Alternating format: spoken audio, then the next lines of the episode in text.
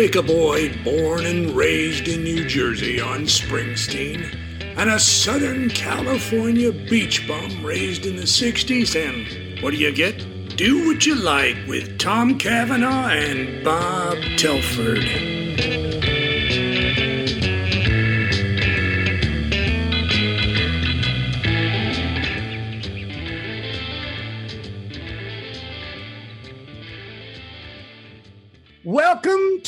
Another episode of Do What You Like. And as always, I am joined by my illustrious partner and co uh, conspirator in this whole thing, Mr. Tom Cavanaugh, who's in New Jersey.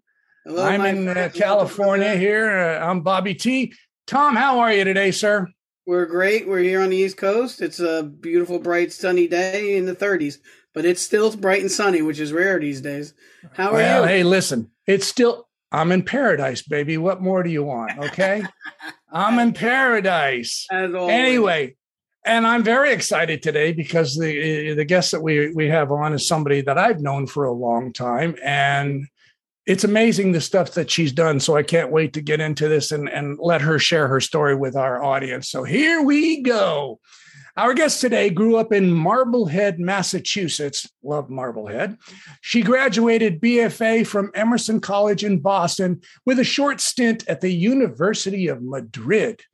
Through years of continuous practice, study, and learning, she brings unmatched expertise to serve her clients. Her passion to create workplaces that support team members, the executive suite, and the goals of the business is evident, and she communicates her hard earned knowledge to each of her clients with a keen sense of humor and an engaging delivery, just kind of like me. Through a lifetime of entrepreneurial ventures, a successful modeling career, years of retail experience, and a television career, she has been exposed to nearly every type of enterprise. This unique set of experiences has honed her ability to work successfully with almost any type of business. She loves hot yoga and believes that a good day contains chocolate. Please welcome to Do What You Like, Carolyn Strauss. Welcome, Carolyn. Thank you Welcome, for joining Carolyn. us. Thank you. Thank Thanks, so you, guys. It is so fun to be here. Okay, so do what you like. This is what I like. I Ah, like excellent. Hanging, hanging out with people that are fun and interesting and smart because the funnier the people I hang out with, the funnier it makes me. It's like playing tennis. I want to play tennis with people Great. who are better tennis players than I am because they make me better. You guys make me better. Okay, great. Thanks. Well, That's thank our you. show. Okay. Um, so let's get this party started here. So you went to Emerson, which is a college that offers more than three dozen degrees, professional training programs specializing in the field of arts and communications. Um, did you start? Because I know you did modeling. Did you start uh, in the modeling field right out of college? While I was in college, actually, Ah. my best friend while I was at Emerson. So I started at UMass, went to the, the University of Madrid, and then finished up at Emerson. But when I moved back to Boston, so it was, oh God, I'm going to date myself. It was 1980 something. And um and the the world of plus size modeling was just starting.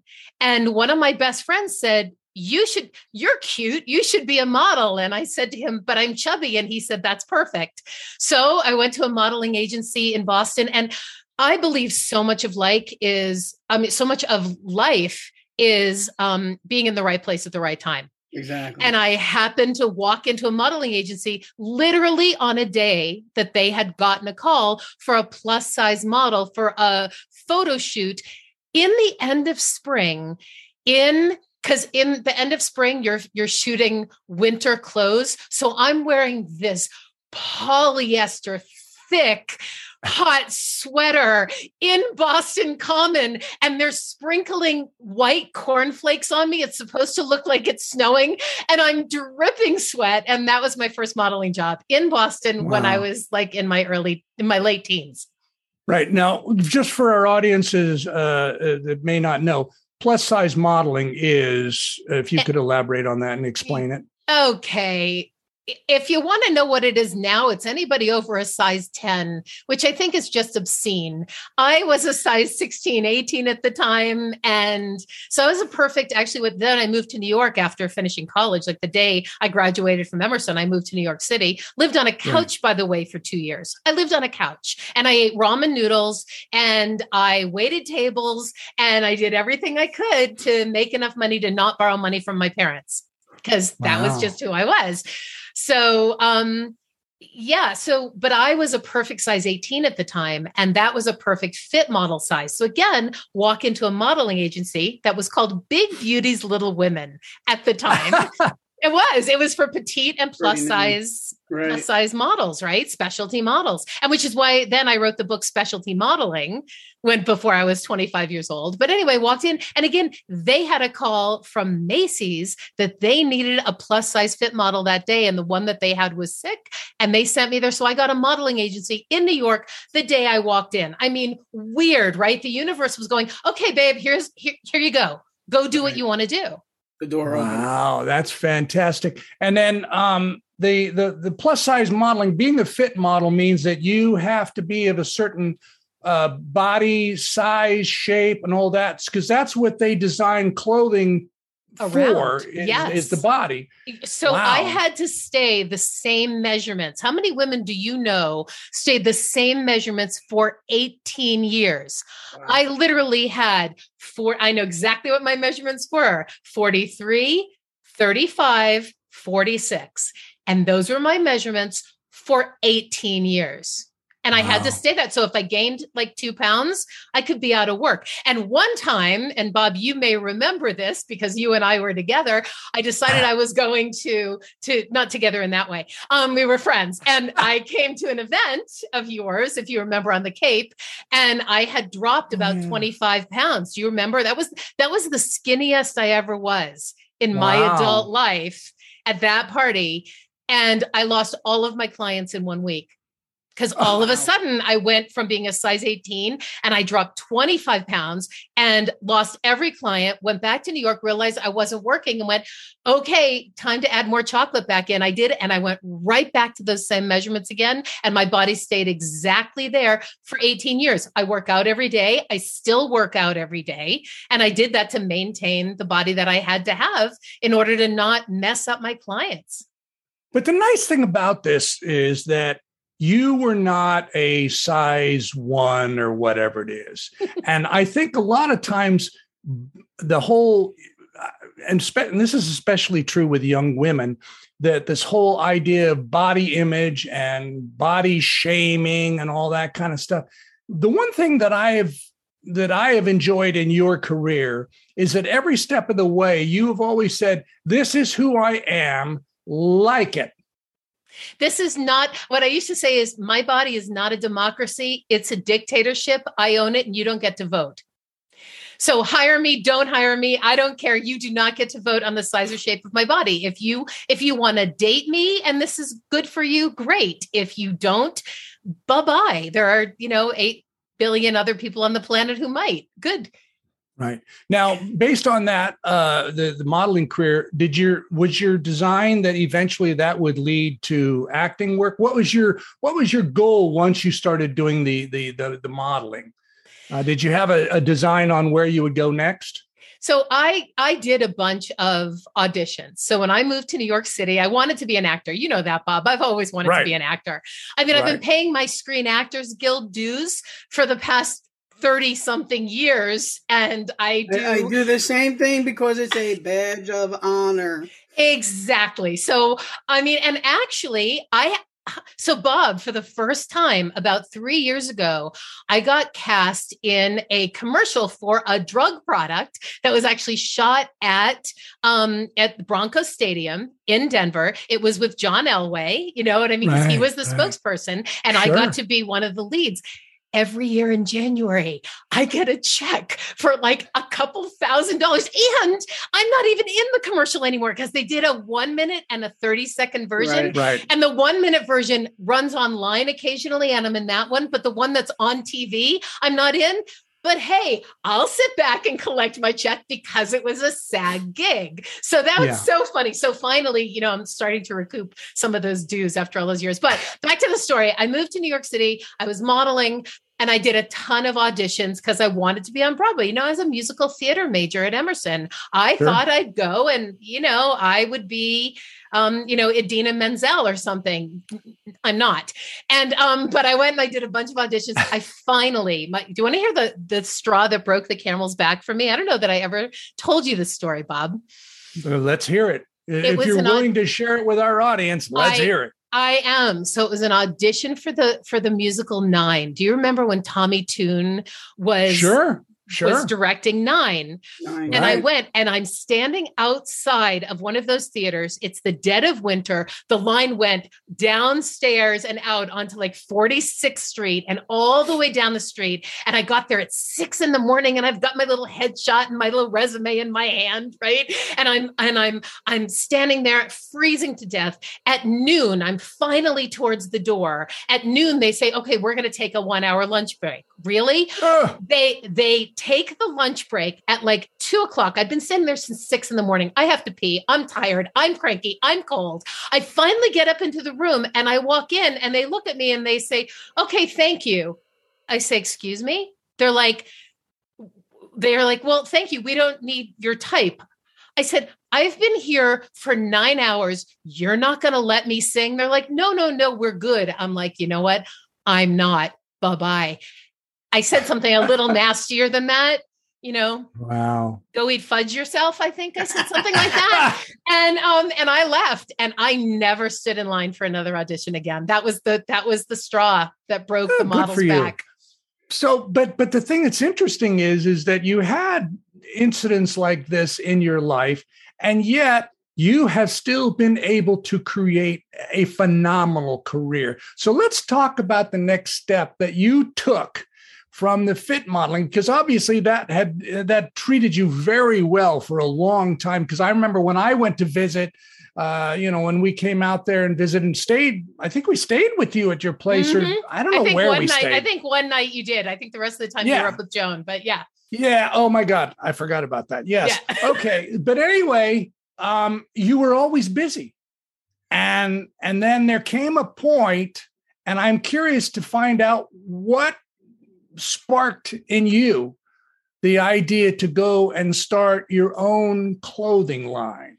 So okay. if you could tell us about that, because I think it's an amazing story. And I do know that it was extremely successful successful for you. So we want to hear all about that. Thanks. So so i wrote a book on the modeling business. I in when i was 24 25 i wrote a book called specialty specialty modeling. I partnered with a woman named tori hartman and she and i worked together and we wrote this book then I started commentating fashion shows for department stores, which is really how I got into this professional speaking end of the world, right? So I was doing fashion shows and realized that it wasn't the clothing that I was excited about. It was getting women to see themselves differently that turned me on. So the first 10 minutes of the show where I could get women to reframe what clothing could do for them. And then I sold a bunch of clothes. And then um, I did an exercise video. So I got certified as an aerobics instructor and personal trainer. I got ACE wow. and AFAA certified because I realized that there were no good exercise video. Like I was never going to look like Jane Fonda and Richard Simmons pisses me off. And that's a whole nother story that we could talk about because I worked with him some, I worked with him for two weekends. And I, I do recall you, I, I, do recall you telling a story and I will not elaborate on that. Yeah, yeah, so. yeah, yeah. So he, yeah. So there were no good exercise videos for plus size women. So I got certified and I did did my own exercise video. And then one of my modeling clients, he I had designed the leotards that I wore on the video with the girls. And then I he said, "Look, we have this video. Why don't we do a line of exercise wear for the Home Shopping Network?" And I said, "Why don't we do that?" So he and I went down and set up a meeting in Clearwater, Florida, at the home of the Home Shopping Network, and we had a mm-hmm. meeting with the buyers, and they they looked at us and they said, "Well, we don't do exercise clothes, we don't sell videos, and no." And we started to leave. And again, right place, right time, being really lucky. They said, but wait a minute, we love you as a spokesperson and a designer. They said to me, and they said to my partner, we love you as a manufacturer. Why don't you guys do a line of sportswear? And we wow. said, okay, we'll try it. So we went back, we designed it. We launched our first line of sportswear in um, spring of two of 1998. We will 1997 spring of 1997 we went on the air and it was a disaster it was a disaster. I went on air, and if you don't sell like $2,000 a minute, you're in trouble on home shopping. So I'm on air. I'll never forget. I'm doing the, I'm in the middle of my first show, and I'm so excited. And in my ear, I hear at, at about a half hour into an hour show, I hear Carolyn clear the set. And I say, What? Hmm. I don't understand. And they're like, Carolyn, clear the set. And I said, I don't understand. They're like, Carolyn, get out. and I went, okay. So I stood up, I walked out. The buyers come in and they're like, sorry, this stuff isn't selling. This isn't working. And of course, I then get hysterical and I start crying because, right. you know, I'd put a year of my life into this and I designed it. And I'm thinking, what's happening here? And I'm crying and crying. And they're like, but by the way, you have another show in an hour on our secondary network. And I'm like, I'm not doing this again. They're like, yeah, you are and we got to one item in the secondary show. Meanwhile, I, you know, I cried off all my makeup. I, you know, I had to have my makeup artist come in and reapply everything. Do the second show. Meanwhile, I've got all the wind knocked out of me. But we get to one pair of pants, which is that pull-on slinky stuff, and that stuff sold. And huh. they instead of firing us, they said, you know what? Go retool, do an entire line using this kind of fabric we'll give you another shot, which by the way, I do not think would happen now. It happened right. in the late 90s. I don't think that you'd get another shot in 2022, but we got another shot. And we right. went on at the end of 1997 and we blew the stuff out. And it was a huge success. And then for 18 years, I had the third largest clothing company on the home shopping network. Wow. And what, and if I'm not mistaken, the clothing line catered to all women. All women. Yes, we had extra small through 3X. Now, here's the interesting thing about that. Think about it. If you've got four colors and you've got seven sizes, and so we had like we had like 96 SKUs for one item.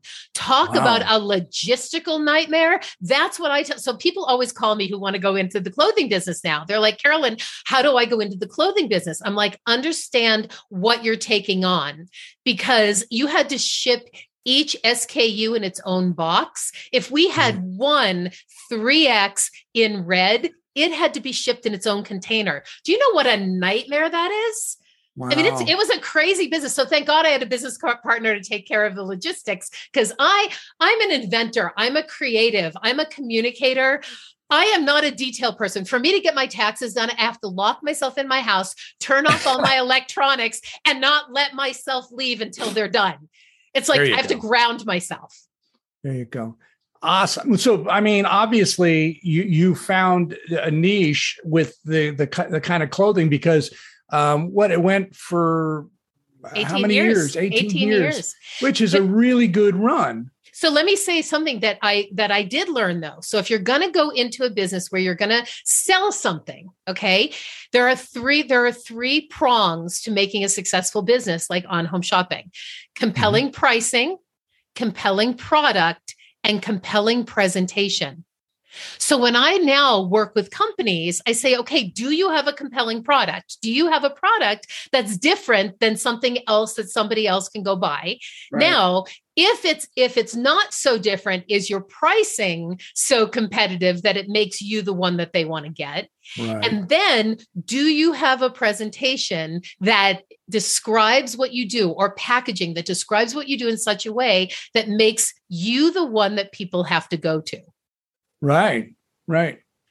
So think oh, about it fantastic. as an actor, right? Do you have right. a compelling price, right? Well, that's different. Um, a compelling product. Are you compelling enough? And a compelling presentation. Are you good enough at your auditions? Is your headshot good enough? Is your website good enough that people want to hire you? This works right, for right. any industry. Right, right, which is absolutely true. I mean, if you don't know who you are and what you're selling and who you are selling it to, you're pretty much dead in the water you know especially but now combined with everything and, and several times you said it's timing being in the right place in the right time but there's something else you're very charismatic you're very energetic you you bring the spark into the room did you always travel with this spark, or did you have a realization that brought you into? Because you're highly motivated. Thank you. This is just not. this is just, and this isn't just the, the right energy. You're you're a highly motivated person. You have you, you have all the elements. You could probably sell, you know, sand to people that live in the desert. So I would want to sell them. I would want to sell them cold, wet sand. By the way, there you that go. would be So comfortable. you- See, So already you thought that you Right. already upsailed it. So was there a turning point? It because you know, going from performer to being people don't always put that into their performance. They don't always put that connection that the business end of it is lying underneath. Sometimes. Did you did you have a turning point? Did you have a wake up moment? I've always, uh, um, I think I've, I'm, I believe that life is um, a journey and it goes by really fast. And I've always wanted to squeeze every drop out of it. Right. That's, but that's just who I am as a human. Like I believe that there's not a, my, my, my, my word for 2022 is more, please. You know, there's always, I always have a, I always have an intention for the year. And my Mhm. intention for this year is more, please. Oh, so I got to tell you a story about what happened two weeks ago. Two weeks ago, I was working, two weeks ago, I was working in Orlando. I was speaking at the Advertising Specialties Institute show, which is promotional products, right? Tchotchkes, the cool, oh, I can't say that. Oh, they get really mad when you call it that. Yeah, but that's like okay. They don't You're like to be called tchotchkes, but you know what? It's just like really cool stuff. But I finished speaking Good and I. It's really good it's swag. really good swag. It's fun swag. So the next day, I was going to get on a plane on Wednesday. So I spoke on Tuesday, had dinner with the client on Tuesday, night, had a great time. Wednesday, a friend of mine lives in Orlando, and he came and he picked me up, and we were on our way to brunch, and he was going to take me to the airport. So I said, we were driving down the street to go to brunch, and I see this giant. Um, it's called a um. Oh my God, it's a slingshot ride. It's brand new. It's a oh, place. yeah. Oh my God, Bob, you would love this, right? So it's one of those, it's the tallest slingshot ride in the world. And it had just opened. And I look at, at my friend Don and I said, Hey, what is that? And he said, I don't know. He said, but I don't have any friends who would go on that with me. I'm like, oh, I would go. So we literally turn the car around, go find a parking spot, go. There's no line. We go to the ticket booth. It's $30 a ticket. I buy me and Don a ticket because I want to have this experience. We go, we're waiting in line, and it's two people in front of us and then us. And I look, and it is the tallest slingshot ride in North America. It throws you up 450 feet in the air on Holy bungee cords. And then when you get to the top, you spin over, you know, like you rotate over and over and over. And then you go down to the bottom, and then it pulls you up. You bounce up like three or four times, and then they let you down. But wait, it gets better. We get down, and I, I get down, and I'm like, again, again, again, like I'm six, right? and I and I walk off and I see a news crew. Now, if there's a camera, I'm going to find it or it's going to find me. I walk over to this news lady who's wearing a full-on suit and I say, "What story are you doing?" And she says, "Oh, we're doing a story on this brand new ride that just opened, the Slingshot." I'm like, "Oh my god, it's so cool. It's the best high you can get for it's the best natural high you can get for 30 bucks." And she says, Will you say that on camera? I said, Of course I will. So I end up on the Orlando nightly news saying that this is the best high end, gets better. And then I said, you know what? I really want to do it again. And the producer says, first of all, he says to me, you know, you're good on camera. And I looked at him and I said, really? I only spent 18 years on the home shopping network. I'm like, really? Right. And, Right. and he says, I said, I want to do it again. And he says, I can get you on. He brings me and Don to the front of the line. We get to ride the ride again. And not only that, as we're going out, there's one of those rides that takes you the, the thingy that has the seats all array around and you go, it oh, pulls you uh. to the top and then you drop, free oh, fall Oh, yeah. drop for 100 Right. feet. Right. And sure, we're sure. walking by, and I look at the two kids who are working there, and I'm like, this one looks like fun. And they said, We just saw you on the news. And I said, Well, I'm going to be on the news. And I said, Can I try this ride? And one of the kids goes, Sure, why not? Opens the exit door, puts me and Don in. So, so instead of like going on this ride one time, missing the opportunity, I get to go on the slingshot twice and the hundred foot free fall once. So, Tom, to answer your question, if I see an opportunity, heck yeah. Seize the moment. That's that's your Yes. motto. Yeah. Yes. That's that is fantastic. Carpe Let's talk a little- Yeah, yeah, yeah. Okay, let's let's uh you, you finished you you did your uh the home shopping network for for 18 years and you said you started getting public speaking gigs. what did uh, what what's the process for you there?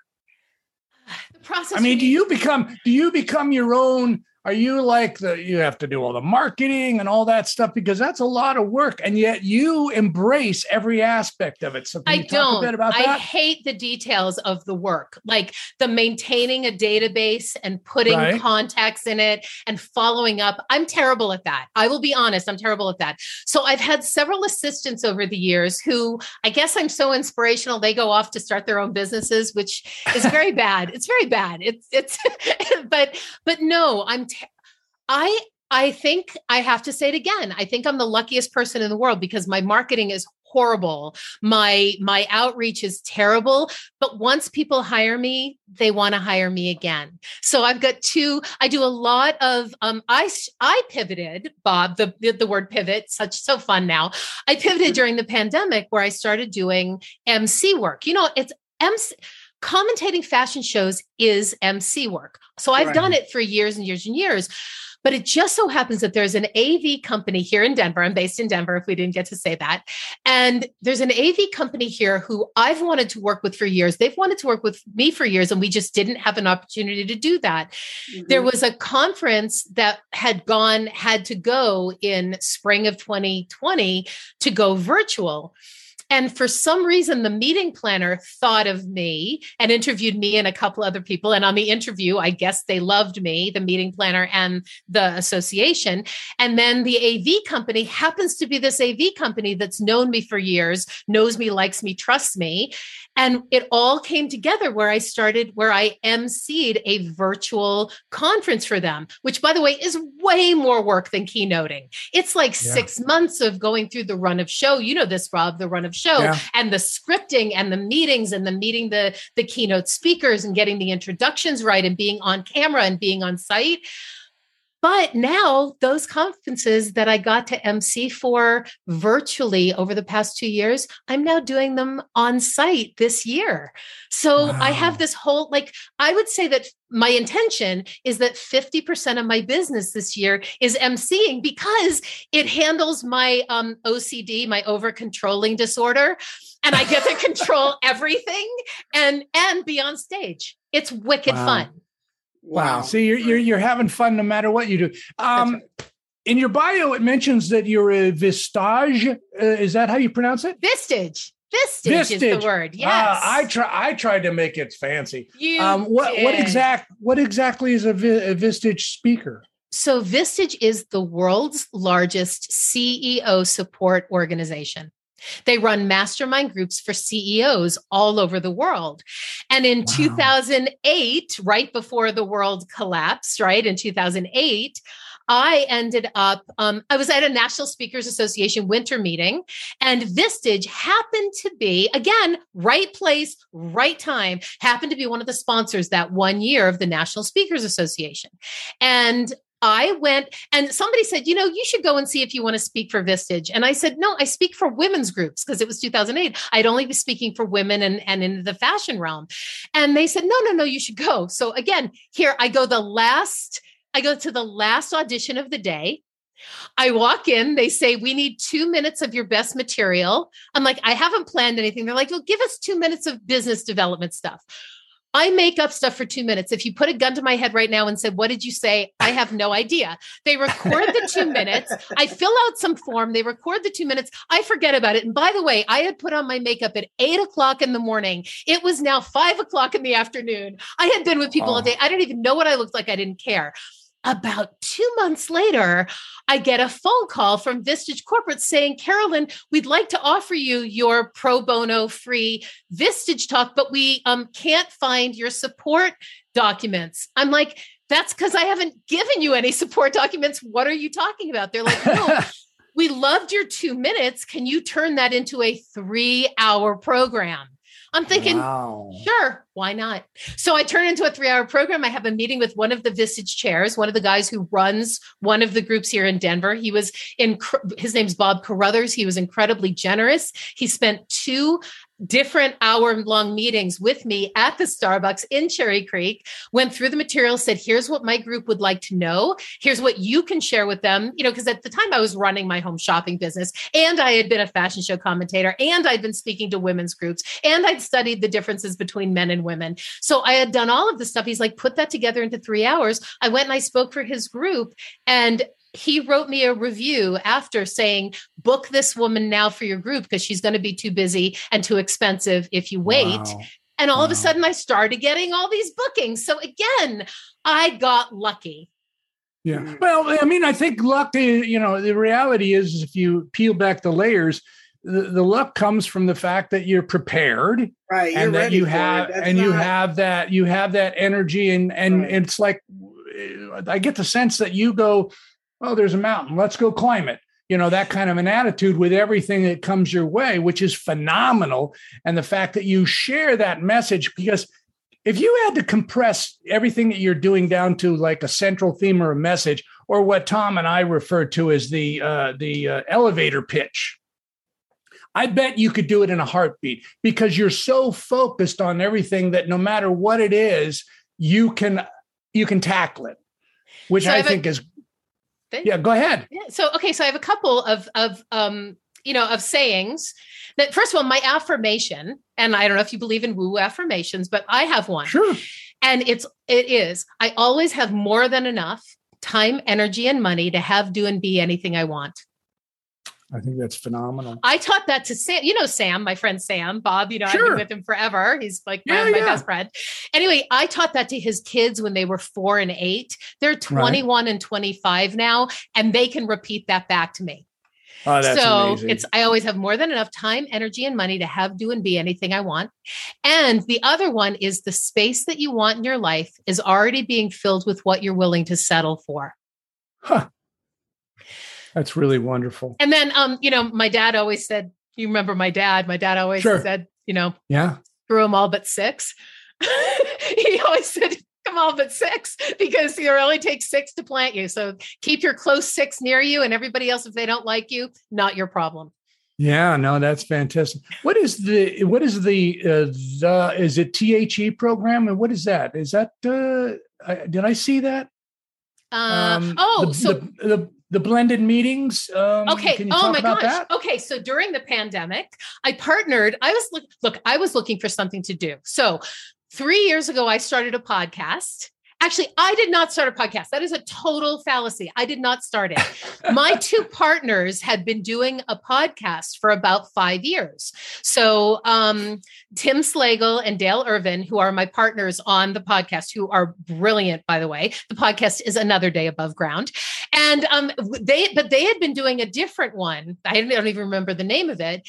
Um, and about right before the pandemic, they the woman that they had been working with they it just you know wasn't working anymore. And dale and i've he by the way is the professional summarizer. He's mensa smart. He is the one of the smartest funniest humans i've ever been with. He can go to a conference watch all the keynotes and summarize it funny better than wow. any of the nighttime talk shows with their whole staffs. He does it himself. He's ge- he's a genius, right? It's like wow. what I said at the beginning, playing with people who are better than you.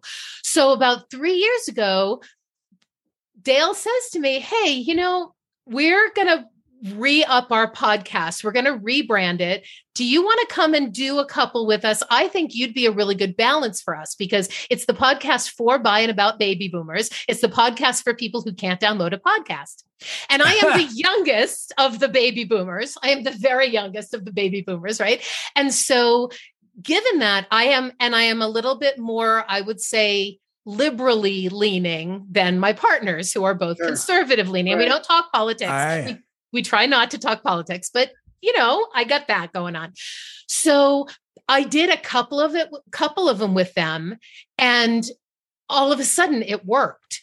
And we changed the name to Another Day Above Ground because my grandmother used to say that all the time. And that's what we're for baby boomers. And this is Another Day Above Ground. So we started doing this. We do the show once a week. And thank God, during the pandemic, we record every Monday afternoon. It gave me something every Monday that I had to actually get dressed for, even though it's audio. Like right. I had to get dressed and I had to be smart and I had to pay attention to what was happening in the world and I had to be, I had to be present. And it was the, the one thing. And then you talk about brilliant Brilliant 100 during the, the pandemic as well. I have a friend named Joe Curcillo, who's a former lawyer and a former judge, and he's a professional speaker and he's a mentalist. Oh my God, you guys should have him on. He is so funny and really smart. His name is Joe Curcillo. I'll connect you guys. Yeah, anyway, absolutely. Oh my God, you'll love Great, him. And he's a mentalist. He does shows at like the casinos in Atlantic City and Vegas and all this stuff. Anyway, he and I were talking about how all of these meetings now, you know, we had gone, I'd gone from speaking at meetings in person to creating a whole studio in my other room of my house and having to do meetings virtual from my house. And how do I do that given that I'm so externally motivated? But he said, said, let's create a program, 100 minutes to brilliant blended meetings. It'll be you and me, and we'll do like eight or nine episodes, each one about 10 minutes long, to teach people how to use their camera, how to set up for Zoom, how to look at the camera, and how to run meetings. What's the definition of a blended meeting? I haven't never heard that term. We called it blended because it was when some people were in the office and some people were at home. So really the oh, hybrid meeting. Hybrid. Okay because that's where it was at that point. Because a lot of the companies that I work with, look, if you work in the construction industry, you cannot zoom that in. No, so no. you're going to have people on site. You still have to have people, some of them in the office. So how do you run how do you run blended meetings? So Joe and I did that. And then at the beginning of 2021, and by the way, we sold that. I think we sold 10 of them. It was very exciting. And then um, and then we started giving it away for free. And by the way, if you're people if anybody listening to this wants a free 100 minute training, go to brilliant 100, brilliant the number 100.com Right. And when you go to checkout, it's $297. When you go to checkout, put in the promo code CS promo. It'll take it down to zero. It's absolutely free for you guys. Wow. And that's so, www.brilliant100 and 100 is the actual number no. uh 100.com for And the discount code again? What's the discount code again? CS. I know what CS stands for. There you go. CS promo. yeah, Joe has a. I may be old, but I still got a little bit of going well, up there. You, you know? mentioned something really interesting because on your podcast you said you're the youngest one, you're the more liberal one. We're in a really weird time right now, and what Bob and I notice, and and my other friends are noticing. I just had a long talk this morning with somebody in the theater world. There's a weird and different generation gap and the generations are defined now. There used to be a gap. Now generations have their own turf. Gen, right? Gen X is way different than Gen Z and, and millennials way different than millennial. And, and I don't even know what the latest generation is anymore. How are you bridging that with these plans? And it, because it's not, they have a different mentality of how they approach problem solving. And yet you have this great energy, these great programs proven programs. How are you bridging the gap when you come up against multi generation? My internal voice says, really? But my external voice. seriously, it, it, does.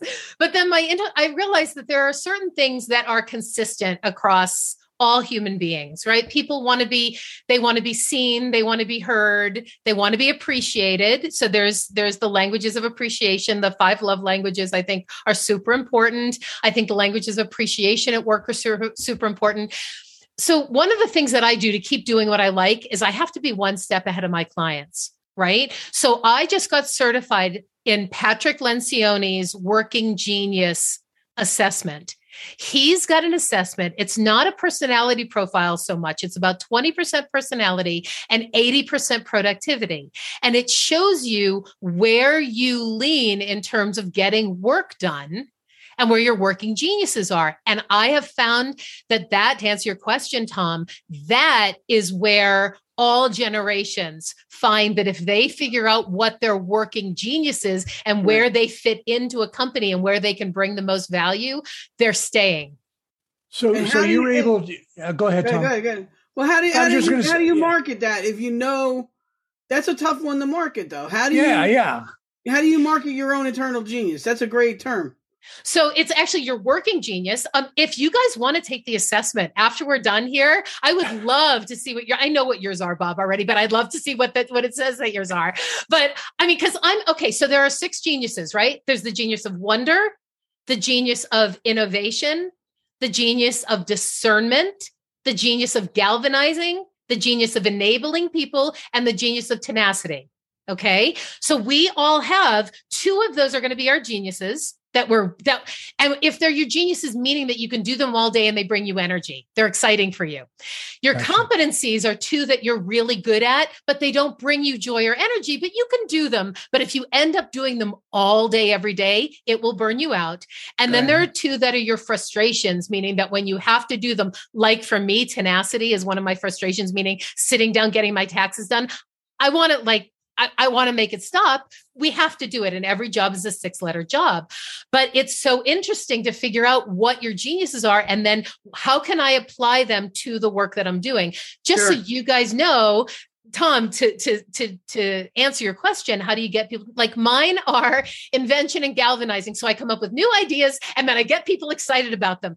I'm doing exactly what I should be doing for a living. I mean, because I can do this every day, all day and be happy. And I think that's one of the keys to doing what you like or doing what you love is figuring out what you're great at and what you love to do and focusing most of your time and energy. You can't focus all your time and energy because we all have to do stuff, right. but focusing most of your time on energy of what you love. Bob, I know that this is what you love. I know that the editing and the working and the the acting and the performing, you have been this way since you know, since I've known you for many, many decades, my friend. Yeah, yeah. It's it's funny you mentioned that because it's just for me, it was like, well, I, I it, you know, I love to do it, so I'm going to do it, and whatever comes my way, and you know, I'm going to do it. And sometimes I find myself going off, straying off once in a while, and then coming back. But eventually, uh, you know, at the end of the day, I get to do what I love to do instead of going to a nine to five, being in a cubicle and doing the same thing and being in the same place all the time. I've been um, saying I've never gotten paid on a. I've gotten paid on a W two probably five times in my entire life. And one of them, oh, one of them was from that SAG commercial that I did, right, with John Elway three years ago. And when the pandemic came and it came time to get unempl- unemployment, I couldn't get it because I got paid like a couple hundred dollars for being on one commercial. It was a nightmare. It was a nightmare. Right. Anyway. Well, yeah. and when I when I talked to when I was teaching up at the uh, SAG Conservatory uh, at AFI, I would tell my students, look, the last time I had a day job or a job outside of the industry was in 1984. and they look at me like I'm crazy. And I go, I'm sorry, but that just it happened that way. And if I had to go get a regular job, I don't know what I would do. I'm sure I could. The the thing that's great about you is your energy. You know, you talk about you're a terrible marketer. Guess what? You are the marketing tool because Aww. who you are is what they are they love. And then when you go in and you do the job for them better than they expected they go well we were right. We'll hire her again. So i mean even though you might not think you're a good marketing person you your essence is your marketing tool and that's your primary marketing tool and i think that's phenomenal. Um, gotta, that though you still sat down is it five books or six books you, you, know, Tom, you read my mind. That's exactly what I'd like to find out. Is, is you, you've written five books. Tell us about the five books. None of them apply to anything in my life, by the way. It's very funny, right? I just write them because I got bored and I had to do something. Um, so, okay, the first one I wrote was specialty modeling with Tori Hartman. It was a partnership. And right. my second book, I did a um, I did one of those compilation books when I was a starting out speaker in the early 2000s. It's called A Healthier You with Deepak Chopra and Billy Blanks. That's how long ago that was. And it's called A Healthier You. So I've got a chapter in there.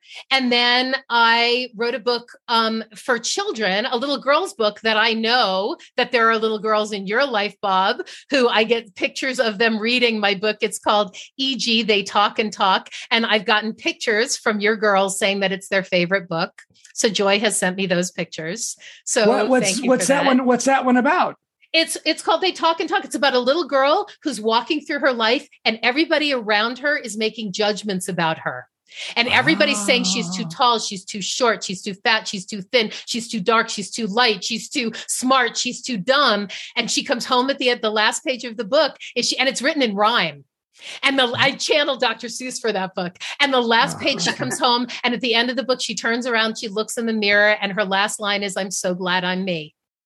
And it's it's and it's it's my grandmother. what My grandmother taught me when I was a kid, which is it's none of my business what you think of me. And that's what the book is about. So there's that book. And then I wrote a book called The Code A Man's Rules for Living Life, Having Fun, and Getting Dressed. And I wrote that with my friend Jack Dale. And then there's another one somewhere I can't even remember. So yeah, none of the I really should write a business book, but you know what? I start them and it's not fun anymore because I can't do the actual but work the, the most recent is on virtual events. I'm sorry, sweetie. The most recent book, though, is a title on vir- virtual events. No, oh my gosh, no, that was actually we did um, with Joe when I did Brilliant 100. We then at the beginning of 2021, given that we were still locked down and who knew that was going to happen, um, who knew that this was going to still be going on in 2022, you guys. When I bought Christmas theme masks in 2020, I was sure that I'd be able to like donate them in the middle of 2021 and never have to wear them again. I wore them all season. But anyway, we did we did the corporate context meetings. Um, no, the corporate we called it the corporate context minute and how to write, how to do meetings in like two minute block kind of things. And Joe and I did that. So, So- that should be a book. I don't know. Because right now we're all we're all we're all pretty close to being Zoom experts. Yeah. In the beginning is really- but what is the key? What is the most important thing to a successful virtual meeting? Find out how the people in your organization want to be met with. Do they like so if they're one-on-one people then you want to have one-on-one meeting with them. If the team needs to meet, do not have 1-hour meetings for the sake of having a 1-hour meeting. That is stupid. And now that I know working genius, is it a is it an idea meeting? Is it a getting people on the right page meeting or is it a process meeting? What kind of meeting are you having and who needs to be accountable for running things in that meeting? So, you know what I mean? It's it's these people who have I don't understand companies who have meetings every Monday morning for 2 hours to what end? Right? Yeah. Don't ever go to a meeting that doesn't have an agenda. Well, I don't know if you know this, but they did a uh, they did a uh, study, and they found out that most people's attention span is a half hour. half hour. Yep. Yeah. Unless unless they're watching Netflix, then it's Right. 10 or 11 hours with a Yes. bathroom break in the middle. What is Exactly. that? Like I can't do other stuff, but I can like binge watch a show for, you know, Yeah. 30 hours. yeah, yeah, yeah. I think it's if you're truly invested in it, you're you're going to spend the entire day. Whereas if it's just about someone, uh, you know, uh, imparting knowledge to you or whatever, if it's it's a half hour is about as good. If it's a, an, an educational thing or a training thing, half hour is pretty much the maximum. it's it's also got to be interactive because you got to remember that people are processing what you're saying through their lens right through what through how through how their brain is working so for those of you guys who um just checked out from this podcast for the past couple of minutes hi welcome back So, I like that. so on top of everything else, do you do you ever run into COVID fatigue now? Because that's the latest, and it, it it's hitting everybody. I personally find living virtually is more exhausting than living live, than being out in the real. So, uh, any thoughts or any theories on how to handle COVID fatigue? yeah i actually went to the gym this morning and doing a spin class in a mask stinks I was going to say something else. It's horrible, but I have to do it because I bought, I bought, you know, one of the, the, you know, yes, I bought the bike and it's in the other room. So half that Oh, room yeah. is is the exercise room and half of it is the studio. It takes so much energy for me to sit and do it by myself on a Right. screen. I can't stand it. So I will I'm still going to the class. I'm taking care of myself. I'm wearing the mask, but I have to be in the energy of other people. I have made it a point to be with my friends and during when we were really locked down, I'd have individual friends and we would meet outside. I'd bring, you know, styrofoam cups. Sorry for the styrofoam environment, but I'd bring like styrofoam cups and we'd go and we'd do a walk together because I need to be with people. Tom, I'm still the same way. Now I've done for on site events um, already in 2022. And I'm going to Dallas to speak at the end of this month. And I'm going to, I don't know, Chicago at the end of next month to speak. And I'm I'm still going. I'm doing the best I can to take care of myself, protect myself and other people. But I'm showing up because I've I've I lose my mind doing Zoom all day. I hate it. Right. Yeah. Yeah. No, I, I miss the I miss the the physical, and I don't mean actual touching, but the interaction with people. You know, uh, as Oh, I much miss as the I touching. enjoy. Come on, Yeah, Bob. I, I- miss the I- well, touching. Come on, dude. There, there is let's that. be Yeah, yeah. real. Yeah, but but I think it's also the idea that I'm seeing somebody from head to toe as Yes. opposed to this. You know, I laugh because it's like I've gotten comfortable with Zoom, but I don't like it. The I want to event, be in the same room. I want to have That's that right. conversation without having to look at my camera or whatever. And, or my and- own damn face. I am Oh, yeah. so sick of Yeah, my yeah. face, right? I I, am just sick of it. And now Yeah. I bet after all this time, you guys are sick of my face too. No, Um, not at all. I do have to say the first the first program that I emceed in person was back in September and it was for a giant municipal conference. And I walked on scene and I had emceed for them a year earlier in a little box, right? And I'm like, you guys might recognize me from here to here, but look, this is what the whole thing looks like and it's so exciting to see you guys wearing pants. And and they all laugh because, you know, that joke doesn't work now, but it No. worked back in September of 2021 because it was the first hmm. time we were all together in the same room Sure. and it was great. yeah. By the way, Bob, I have to tell you something, and I know we're we're running out of time, but well, um, we're fine. Keep going. but do what you like. So you know, Bob, that I've always you know loved the acting thing. I Sure. actually got to be in a movie this past year, Bob. I don't know if I got to tell you that, honey. I got to star in a film. I got to star. in a I, I I think I saw you posted it on Yes. Facebook. Yeah, I saw that and I go, wow, that's fantastic because I know that it's always been right here Yes, it's in- always what I your wanted to do. for as long as I've known you, and I'm sure even before that. You know, uh, when when I mean, nobody goes to no one goes to Emerson, you know. F- uh, to to get a psychology degree or anything like that. You go to Emerson because that's you know where everybody goes, and then they come out to the West Coast and they go, "All right, you graduated Emerson, get me in on this and get me in on that." I actually saw the inner workings of Emerson's alumni program out here, and it's amazing. And you know, in LA, they've got an Emerson a, a satellite campus now. Yeah. They do. I know that.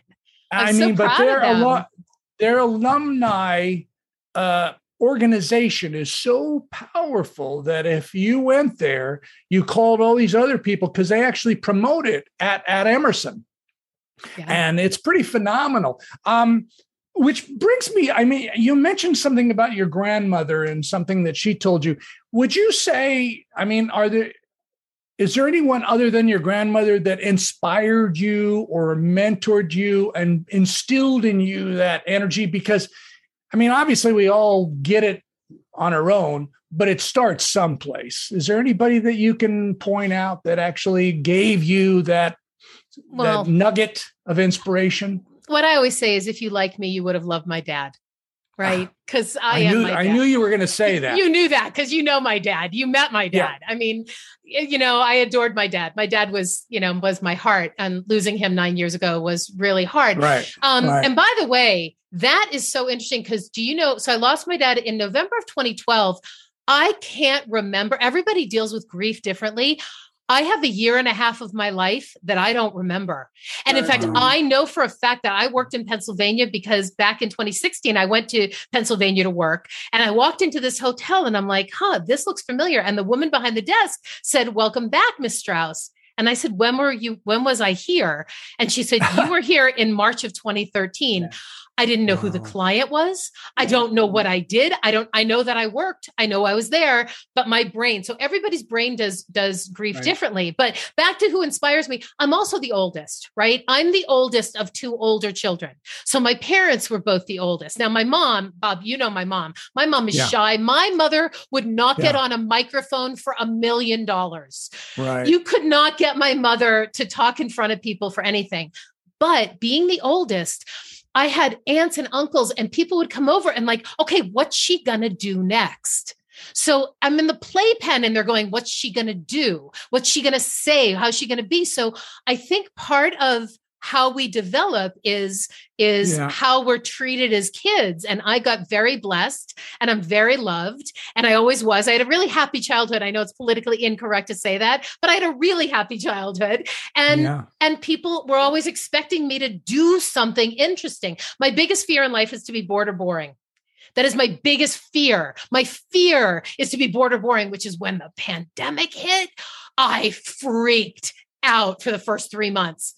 And I right. also baked more brownies and gained like eight pounds in the first three months because all I could do was eat brownies, eat chocolate to make myself feel better. Wow. awful because the gym, it's, gyms are closed. Yeah. Well, and it's also fascinating because you, I have to say, and I know I've met your sister, but I don't know her nearly as well.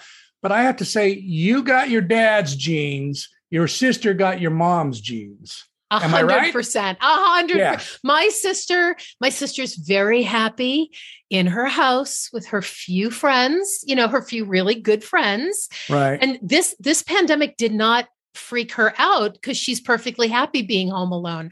Sure. I thought I was going to lose my mind last May. Again, thank God right. for my podcast and thank God for right. my friends who would come and go for a walk with me. Right, right. I know Tom, for example, he and I have had a lot of conversations.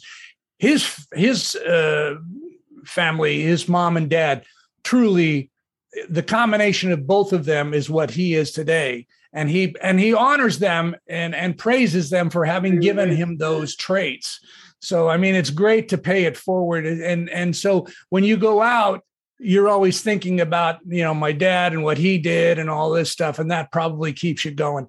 Um, is there anything because we are drawing to an a, a, near the end here. Is there anything that we haven't talked about that you'd like to share with with our audience? Uh, uh a a uh, anything uh, a nugget whatever? Sure. Let me think for one second. Okay. Um it's yes until it's no that's how you get to have a life that you like or you love. It's yes until it's no. There are only three things you can do in life that that you can't take back. One is bringing a human onto the world. One is taking a human out of the world, or one is, or the other is um, saying something so horrible that you can't take it back. Other right. than that, just say yes until you get to the point where it's not fun anymore, and then say no. Yeah, no, that's great. great. So let's go through the list of of uh, websites that uh, so that we, yeah, that, people that want to know more, and this is definitely yeah. a person I want to know more about. Aww. So the pod, the pod, yeah, the podcast. Uh, okay. Uh, anotherdayAboveground.com. You can go there and listen, or you can go to any place you get your podcasts and go to another look up another day above ground. It's really cool. It's a tie-dye um um um headstone for a funeral. Yeah, I, okay. I went there. I saw it. Yeah, yeah. yeah. Okay, so that's our logo. That's and then for the podcast. Yep, that's for the podcast. The the gift I want to give you guys is brilliant100.com and go right. there and if you want to sign up, um use the promo code at checkout CS promo and you can have that for absolute free. It's 100 minutes and it's probably stuff you already know, but if you're new to a company or you're working in a company and they're not doing meetings well, go there. And then anything you want to know about me, Carolyn Strauss, C A R O L Y N S T R A U S S dot com is everything you want to know about me. Beautiful. And and you have been extremely fascinating as always today, and we appreciate the the fact that you were willing to come on and join the, the party and play for a while. So yeah, thank you so much uh, for doing this. So yeah, thank you so, so much, much Carolyn, and uh, you know, energy. go out there and do what you like. Yes, everybody go do what you like and do it with people that make you better. There you go. Ah, there you go. That's, a that's words to live by. Thank you yeah. so much.